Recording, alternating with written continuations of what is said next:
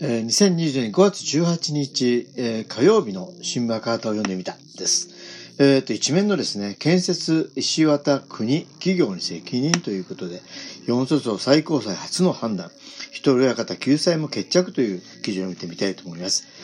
えー、建設資材に含まれたアスベスト石渡を吸い込み、肺がんや中歯周などの深刻な健康被害を受けたとして、各地の元建設作業員や遺族が国と建材メーカーを訴えた建設アスベスト訴訟の上告審判、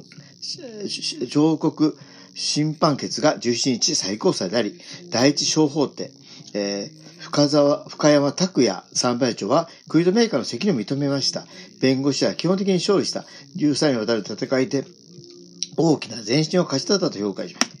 え関連記事はじゅうごめんということですね。アスベスト建材をめぐってはにせんはちねん以降、全国でせんにひゃくにん以上の原告が33年のさんじゅうさんけんの訴訟を提起しました。このうち東京、神奈川、京都、大阪のよん訴訟についてのこの日、アスベスト訴訟に関する最高裁としての、しての初の判断を示しました。判決は国が昭和ごじゅうねん、えー、せんきゅうひゃくななじゅうごねんにはアスベストを含む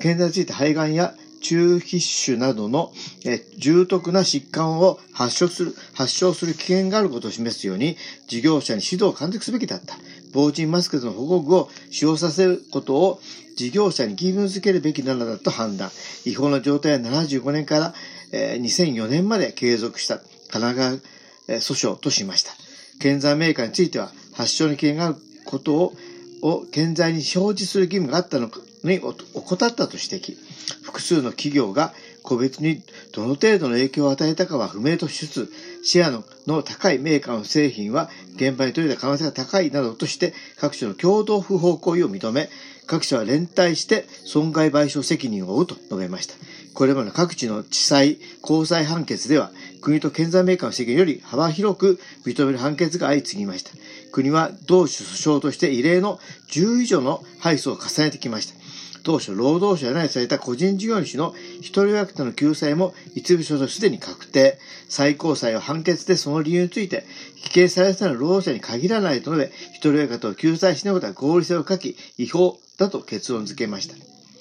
一方で、この日の判決は、えーえー、屋根工などとして屋外作業に注意していや原告についての救済否定。弁護士は今後の訴訟もある全ての被害者の救済に向けて引き続き戦うとなどと語りましたというね。命かけた戦いを勝利、国は直ちに基金の創設を小池書記局長が表明。ユンコさんと小池晃書記局長はじゅうしちにち、国会内の記者会、国会内で記者会見し、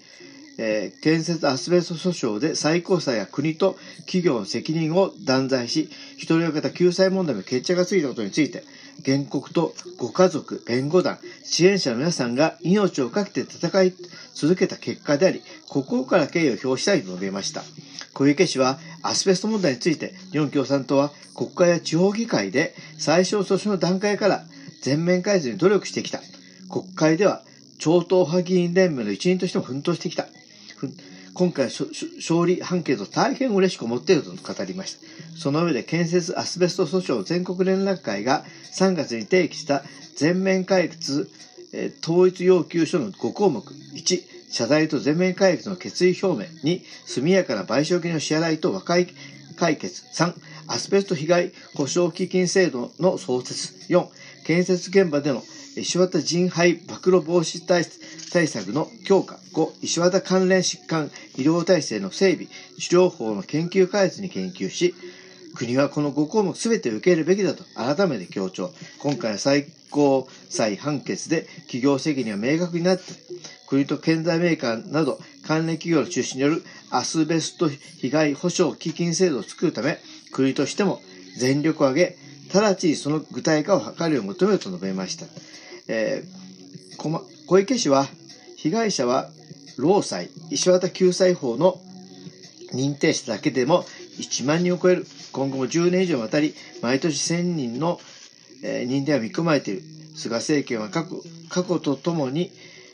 現在、そして未来に向けた決意を表明し、その責任を果たすべきだと重ねて要求しましたということですね。ということで、えー、これ本当にね、あの、嬉しい勝利ですね。えー、っと、今日の足うまかとね、読みたい記事がたくさんあるんですが、ちょっと時間はそんなにね、あるわけではないので、まあ、全部読みません。えー、もしですね、興味におられて、まだ赤旗読んでおられない方はですね、ぜひこの機会に、えー、新聞赤旗、えー、購読いただきたいなと思います。えー、日刊紙は月、えー、税込みさんぜんよんひゃくきゅうじゅうななえん、日曜版は月、税込みきゅうひゃくさんじゅうえんとなります。ぜひ、あの、方、えー、まあ、読んでみてね、面白いですよ。ということで、えー、ご購読いただきたいということを歌いさせていただいて、新聞赤旗を読んでみた。にせんにじゅういちねんごがつじゅうはちにち、火曜日の新聞赤旗から読んでみました。これまでお聞きいただきありがとうございます。